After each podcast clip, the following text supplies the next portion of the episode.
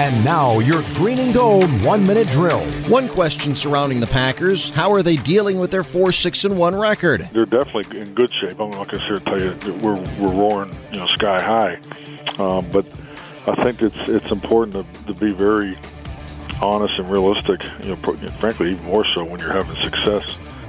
Uh, but you know, it's, you know, there's thirty-one percent of our, our season still left. You know, we we're also we have a third of the games left to play. So I mean, that, that's the most important thing. Uh, we we knew this was going to be a difficult stretch this last five weeks going through it. Uh, you know, going through one and four definitely was was not the desire. Um, but you know, and then you break it down to the you know the games prior to that. So a lot of experiences uh, to, to draw from. But you know, we feel you know good about what's in front of us, but you know, most importantly, uh, I just want to focus on the immediate, and that's you know that's win today. We got to win the preparation battle today, and, and then the obvious is to is to beat Arizona. Coach Mike McCarthy, a guest on Wisconsin's Morning News earlier today.